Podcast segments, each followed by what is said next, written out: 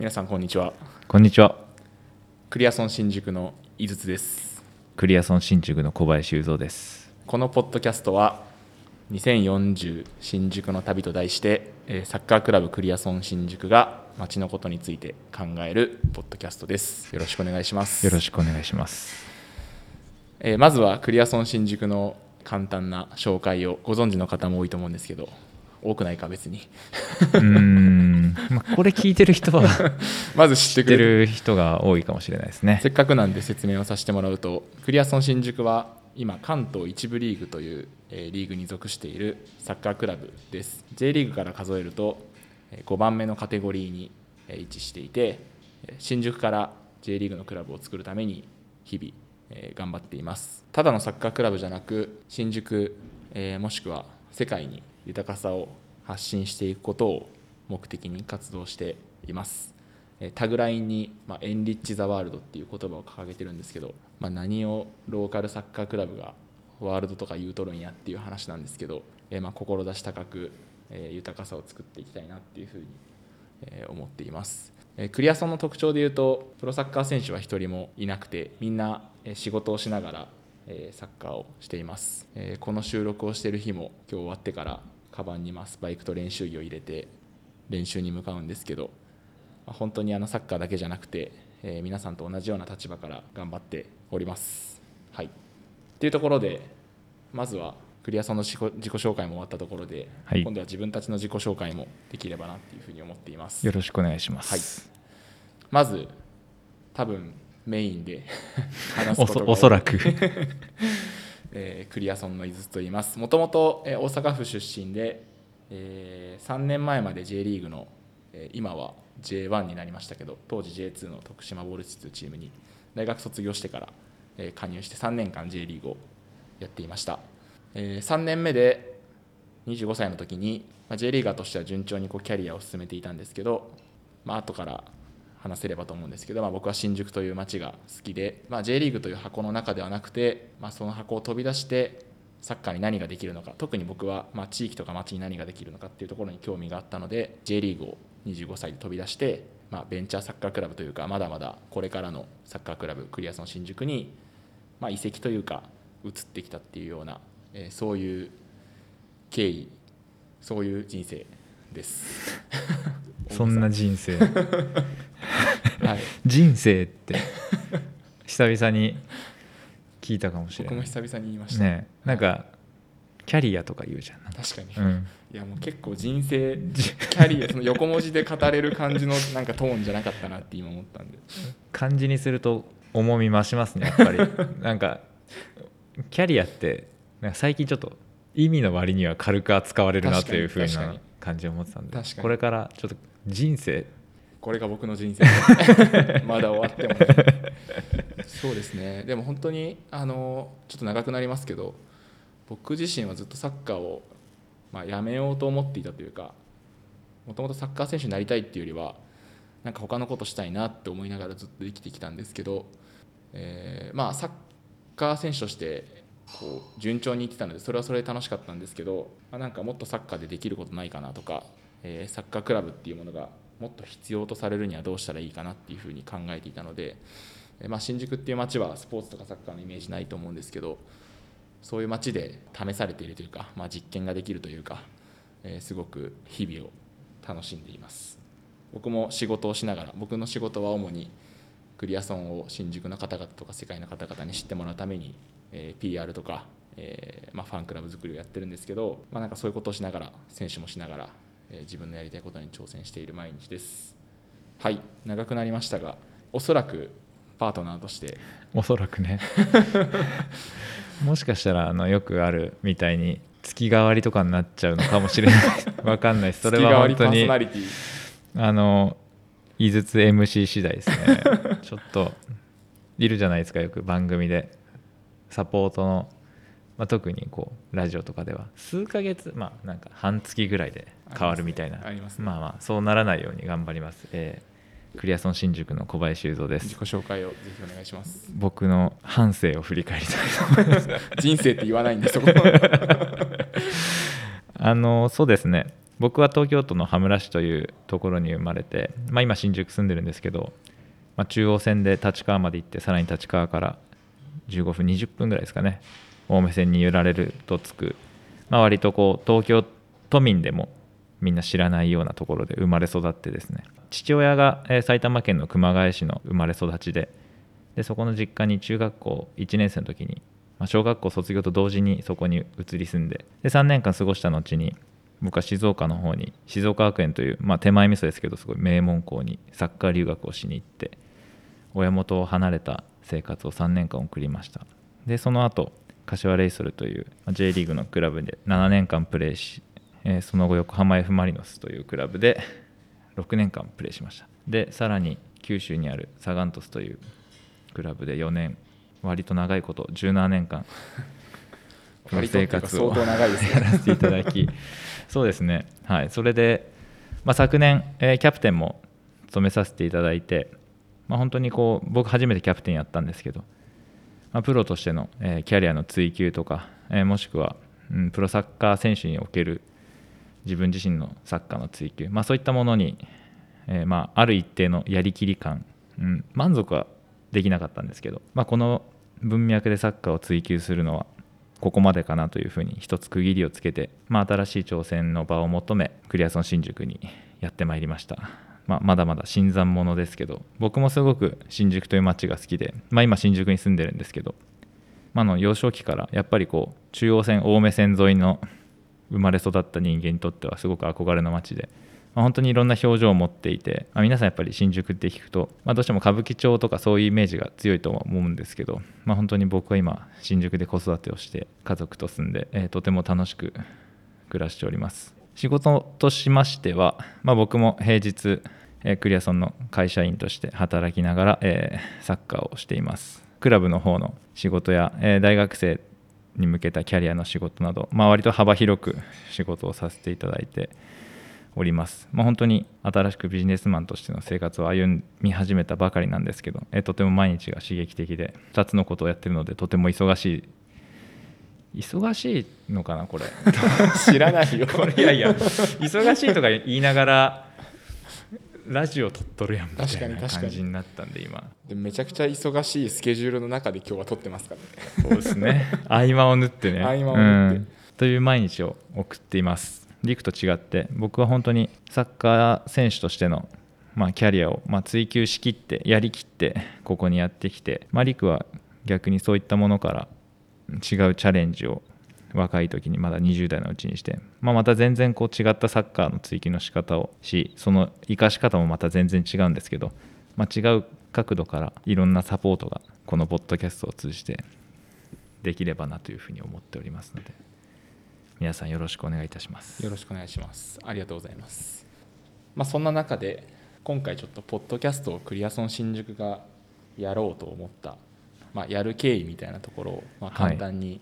お話しできればなっていうふうに思っています、はい、さっきちょろっと申し上げた通り僕があのクリアソン新宿のツイッターを動かしたり、まあ、SNS 周り全般動かしてるんですけど最近、まあ、最近というか、はい。一月前ぐらいにちょっと奇妙なダイレクトメッセージが届きまして。怖い怖い。はい。あのー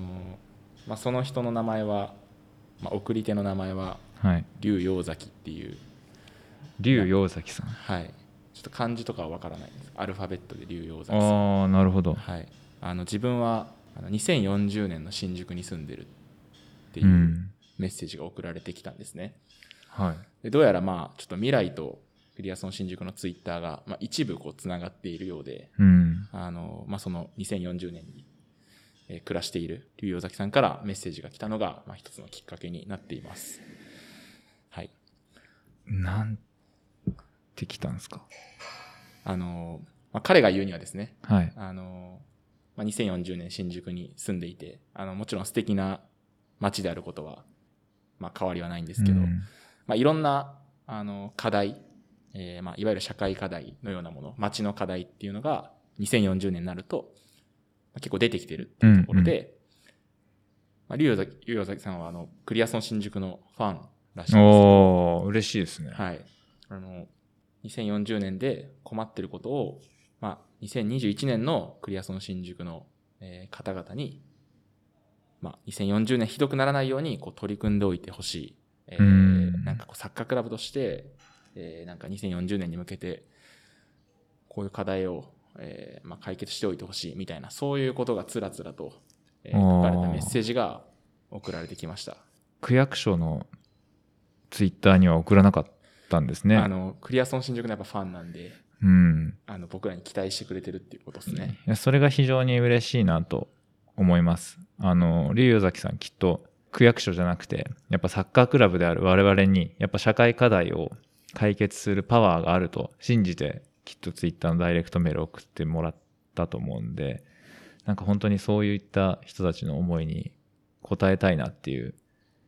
気持ちはすごくありますね。そうなんです、ゆうぞうさん。そうなんですよ。吉住区長宛ての、もしかしたら送ろうと思ったけど送れなかったのかもしれないね。可能性ありますね可能性としては。クリアソンの方がうんライトだったから送りやすかったってなるかもしれない。まあな、まあ何にせよ、あの、まあ新宿が素敵な街であることは2040年も変わりないけど、まあやっぱりあの今僕らが住んでる2021年から比べて、まあ大きくなってる問題もあれば、えー、なんか今のうちにこう解決していてほしいこととか、今のうちに、あの、まあ取り組んでおいてほしいこととか、なんかそういうのがあの2040年に住んでるといろいろあるらしくて、うん。で、まあそんなにまだメッセージの数は多くないんですけど、定期的にあの感じてることとか、えー課題になってることを、竜陽崎さんが送ってくれるっていうことなんで、うん。まあクリアソン新宿も、あの目先の目標では今年、あの、GFL 昇格とか、えーあるいは2026年に世界一とか目標掲げてるんですけど、まあもうちょっと長いスパンでサッカークラブが街にできることないかなっていう、なんかそういうのを考えるきっかけとしては、あの、すごく、えーいい機会をいただいたなっていうふうに思ってるので、まあ、その竜陽崎さんからのメッセージを、えーまあ、毎回ですね、えー参照にしながら、あ、2040年こんなことなってんのかっていうところで、まあ、今自分たち、えーまあ、サッカークラブとか、新宿に住む我々にできることがないかっていうところで、井筒と小林雄三と、まあ、あるいは、あの、専門的な知見を借りたい場合は、僕たちのこうネットワークの範囲で、まあ、有識者をお呼びして、うんまあ、2人なのか3人なのかで話す、えー考える、えーできれば、えーサッカークラブとして取り組みに変えていくっていうところを、このポッドキャストを起点にやりたいなっていうふうに思っています。僕たち結構、本当に、さっきリクの話にもありましたけど、まあ、もちろん目先のサッカークラブとしての目標は追いつつ、まあ、そこにも目を向けないということはないんですけど、やっぱりこう、まあ、周りからどういうふうに見られてるかわからないですけど、本当にこう、新宿側とか街側とかっていうところの、まあ、課題とか、そういったものを解決するためにサッカークラブがどういうふうにあるべきかとか、何ができるかっていうのは、割とこう、常日頃の中で、会話の中でも出てくることなので、なんかそういったところは、このポッドキャストでも、まあ、普段通りに発信していけたらなというふうに思います。いや、サッカークラブが解決できることって、そんなにたくさんはないと思うんですよね、正直。うん。めちゃくちゃこうお金持ってるわけでもないし、うん。まあ現状、なんかこうグラウンドとか場所があって、うん。そこで何かできるってわけでもないんで。まあ、ただ、サッカークラブにしかできない課題解決もきっとあると思いますし、まあ、サッカー好きな人って本当に世の中にたくさんいると思うんで、うん。まあ、なんかそういうのが一つのきっかけになって、あの、僕らで全部が全部できないんですけど、まあ、ちょっとずつそういういい循環が、まあ、この本当に面白い素敵な新宿という街で、なんかできればなっていうふうに思ってるんで、まあ、そのきっかけを本当に作れればなっていうふうに思っています。なかなか素人2人がやるポッドキャストにしては壮大な目標を今めちゃくちゃ壮大です。正直。まあでも、送られて、まあ、助けて、まあ、助けてくれとまでは言ってなかったですけど、うんまあ、こう困ってるから、うんまあ、今のうちに、まあ、いろいろ新宿に向かってこう挑戦してほしいみたいな、うんまあ、そういう、まあ、ご要望をですね、未来のファンからいただいたので、まあ、何かしたいなっていう気持ちになりました。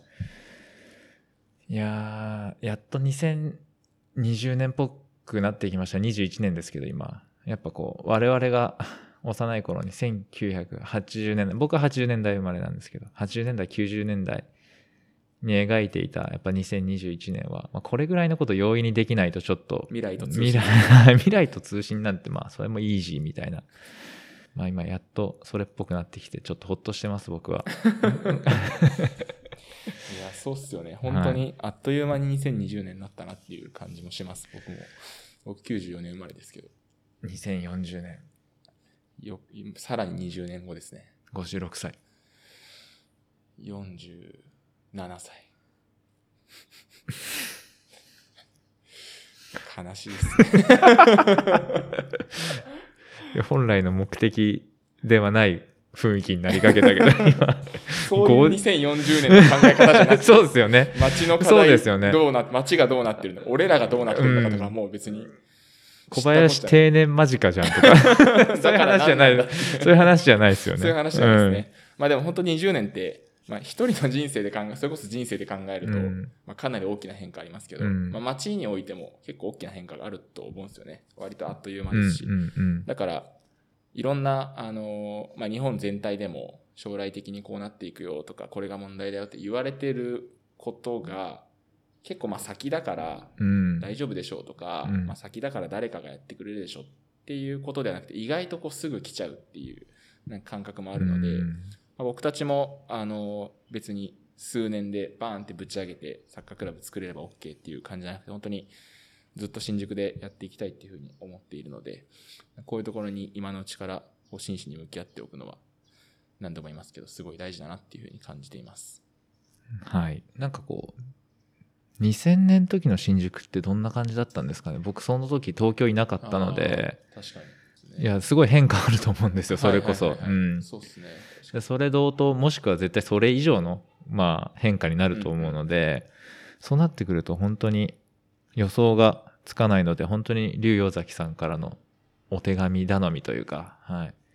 みんなきっと2000年時に想定していた2020年21年ではないと思うので実際に40年から送られてくるメッセージというのは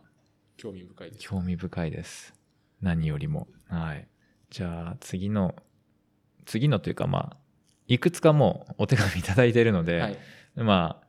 我々が選んでということになりますかねその中から。そうですね。このテーマをとかこの課題をとかっていう話になると思うんで、まあ、今回はこのような手紙が来て、まあ、こんな企画をっていうところのお伝えできればなというふうに思うので次回はどのテーマにするか。まあ僕じゃなくて僕ツイッターアカウント扱えないので DM 見れないんですよ。DM 本当は開放されてないんで、うん。本当は来ないはずなんですけど、まあたまたま未来とは繋がっちゃってたっていうことですね。その設定なくなってるんじゃないですかもしかしたら。未来のツイッターは。Twitter うん、ツイッター社もやっぱりアップデート繰り返してると思うんで。確かに。こっち側にはもうどうしようもない、そうそうそうそう。そっちもう仕様がそうなっちゃってるっていうまあメッセージの中から一つ選んではい。考えていきたいと思います。では交互期待ということで。はい。はい、本日はありがとうございました。ありがとうございました。